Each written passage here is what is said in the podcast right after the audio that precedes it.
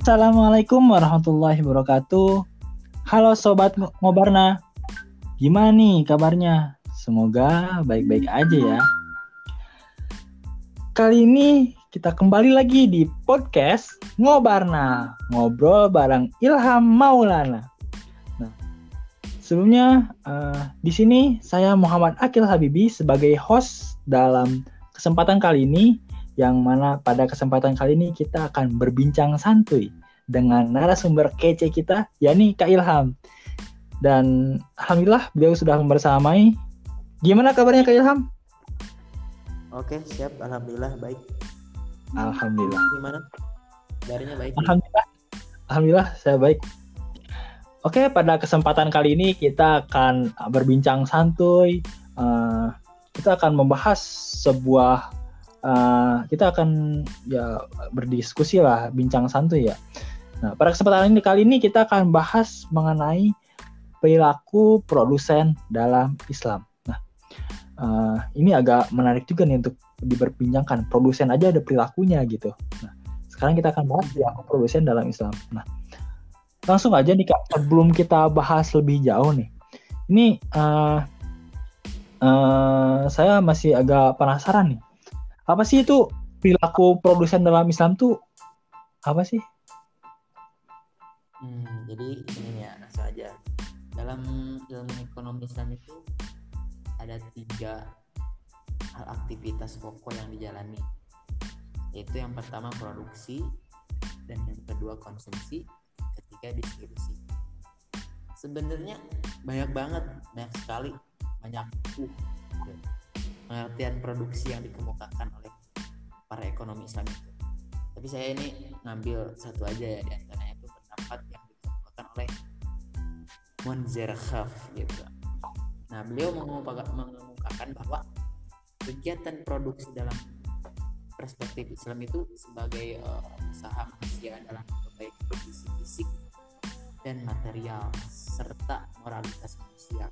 Nah, sebagai sarana untuk mencap, uh, mencapai tujuan hidup. Itu memperoleh uh, kebahagiaan dunia akhirat.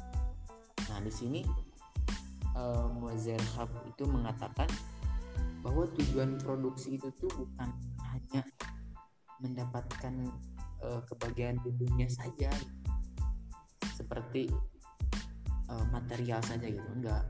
Tapi di sini juga uh, mendapatkan uh, aspek rohani yaitu kebahagiaan nanti di akhirat Masya Allah banget ya jadi uh, kegiatan produ produsen ini perilaku produsen dalam Islam tuh jadi uh, tujuan akhirnya itu lebih mendapatkan kebahagiaan. Jadi tujuan itu orientasinya itu buat uh, kebahagiaan kayak lebih ke maslahat gitu kan, kemaslahatan dunia dan di akhirat gitu ya kan. Dunia akhirat. Ya, masya Allah banget. Nah, uh, tadi kan ada apa? Tadi kan udah kita udah tahu nih apa sih itu perilaku produsen itu. Jadi dijelaskan juga bahwasanya produsen itu uh, apa sebuah kegiatan gitu kan. Uh, sebuah kegiatan uh, apa sih?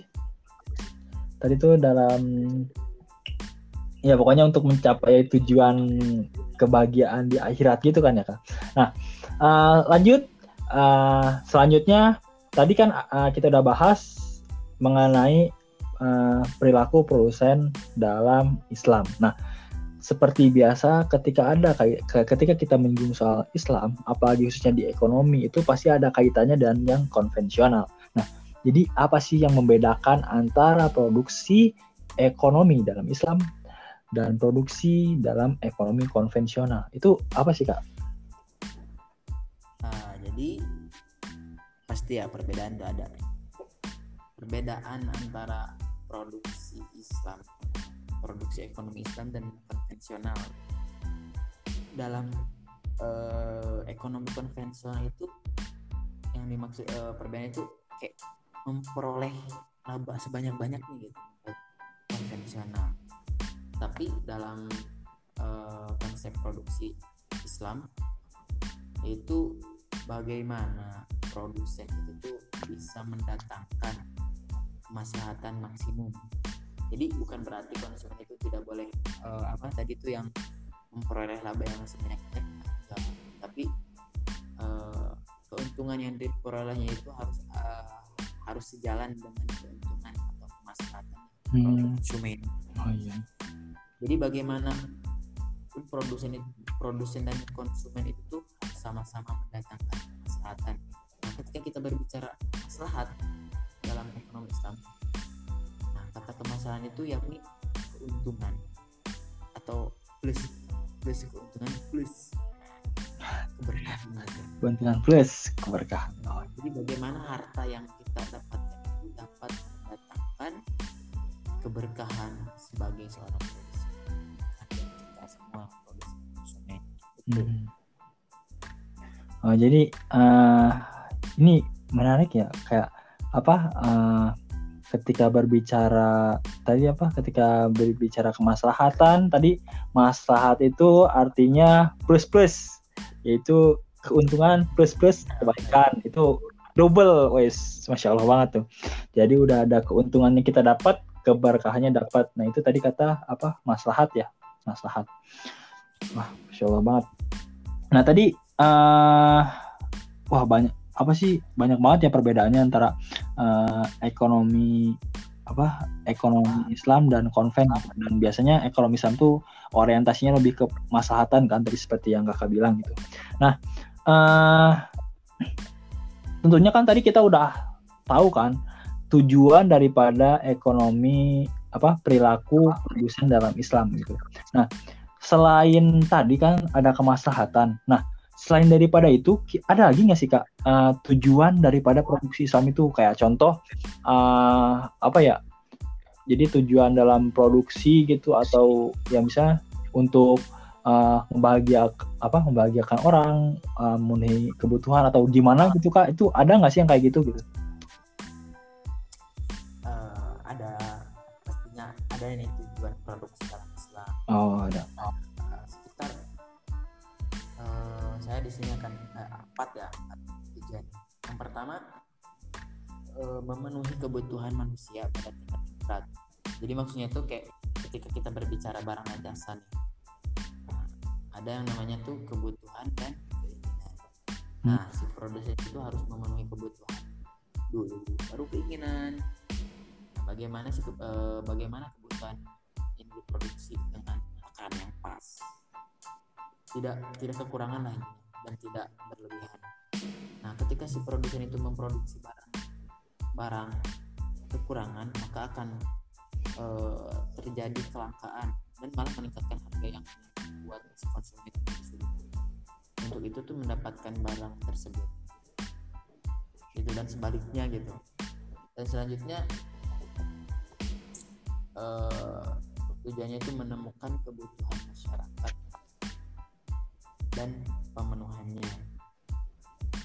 Jadi bagaimana masyarakat itu bisa mengetahui apa e, barang yang dia sangat eh, sangat sangat dibutuhkan dan yang bermanfaat bagi dia. Nah di sini e, tugas produsen itu melakukan edukasi atau promosi ya pada masyarakat tersebut terhadap kegunaan dari setiap barang-barang yang diproduksi sehingga uh, si konsumen itu tuh bisa memahami lah ya. hmm. saya tahu lah intinya dan yang ketiga itu tujuannya tuh menyiapkan uh, penyediaan barang dan jasa pada nah, jadi ketika kita berbicara produksi nah, maka bukan hanya berbicara tentang bagaimana uh, sekarang tapi bagaimana uh, kebutuhan kita di masa yang akan datang nah itu dapat terpenuhi. Jangan sampai ketika kita e, berproduksi pada hari ini kita tidak memikirkan generasi penerusnya kita harus hmm. mikirlah masa depan. Jangan masa jadi jangan masa belakang masa belakang lagi. Masa nah, jadi harus ke depan lah intinya kita. Oh iya. kita tuh uh, sekarang sehingga nanti ketika generasi selanjutnya itu uh, ingin produksi mereka tidak memiliki lagi sumber daya dan yang terakhir itu tuh tujuannya uh, yaitu pemenuhan sarana bagi kegiatan sosial dan ibadah kepada Allah Subhanahu wa taala. jadi bagaimana ya barang yang diproduksi itu dapat meningkatkan keimanan ketakwaan kepada Allah Subhanahu wa taala dan bagaimana barang yang diproduksi itu menjadi sarana kita untuk takor kepada Allah mendekatkan diri kepada Allah nah Hmm. ada eh, tak cuma tujuan ada ada juga ini kaidah-kaidah produksi ada Oh, ada kaidahnya juga, Kak. ya ada yaitu Jadi, apa tuh, Kak? empat lah Dalam berproduksi itu kayak gimana tuh, Kak? Menarik sekali nah kaidahnya. nah jadi kaidah dalam produksi itu ada empat yang pertama memproduksi barang dan jasa yang halal pada setiap tahapan produksi jadi terkadang kita tuh eh, ketika sebuah barang itu diproduksi terdapat tahapan-tahapan bagaimana sebuah barang bisa diproduksi. Nah, semua tahapan tersebut itu harus halal. Misalnya contohnya tuh kayak selama produksi terdapat barang yang bersentuhan barang-barang haram, maka itu tidak boleh. Itu yang kedua mencegah eh, kerusakan di muka bumi. Nah, termasuk membatasi polusi, memelihara eh, keaslian dan ketersediaan SDA. Nah, jangan sampai nih kita memproduksi seenaknya gitu sehingga alam menjadi rusak. Hancur alam itu tidak dengan berpolusi, pabrik juga seperti penebangan pohon, pohon sembarangan itu gak boleh. Dalam hal itu tentunya tidak hanya produsen yang seenaknya produksi, tapi juga harus eh, berhemat supaya tidak menimbulkan kelangkaan gitu ya menimbulkan yang aneh-aneh gitu. Selanjutnya yang ketiga itu produksi maksudkan untuk memenuhi kebutuhan individu dan masyarakat serta mencapai kemakmuran dan yang terakhir eh, kaidahnya itu produksi dalam Islam tidak bisa dipisahkan dari tujuan kemandirian dan itulah kaidah Masya Allah. Produksi tidak bisa dipisahkan dari kemandirian umat. Masya Allah banget.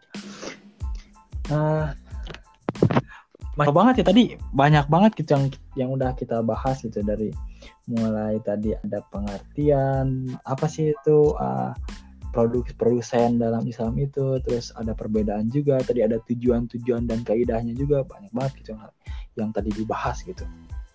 Nah, uh, mungkin kita cukupkan saja pada kesempatan kali ini karena itu tadi juga uh, karena memang keterbatasan waktu dan juga emang di sini sudah banyak banget tadi yang sudah dibahas gitu. Sudah digali dalam mendalam sebelumnya saya mau mengucapkan terima kasih kepada Kak Ilham Maulana yang telah sama-sama. semoga eh, bisa dipahami. Amin amin. Iya amin. Dan semoga ilmu yang hari ini kita peroleh itu mudah-mudahan dapat bermanfaat untuk kita ke depannya dan mungkin ini bisa menjadi investasi kita gitu untuk nanti gitu. Ketika mungkin ditanya apa sih itu perilaku dalam Islam, nah kita udah tahu gitu. oh itu yang ada di podcast ini gitu Nah bisa tuh yang ada di podcast ngobarna ya. Oh iya katanya. Udah pernah denger katanya. Oh gitu. Nah karena itu eh, ya mungkin untuk pembahasan pada perilaku produsen itu kita cukupkan sampai sekian dan seterusnya masih ada banyak lagi pembahasan-pembahasan mengenai ekonomi Islam dan beberapa pembahasan yang emang ramai untuk dibahas gitu. So jangan sampai ketinggalan ya, teman-teman. Nah sebelumnya uh, saya sebagai host Muhammad Akil Habibi pamit izin undur diri kurang lebihnya mohon maaf syukron wassalamualaikum warahmatullahi wabarakatuh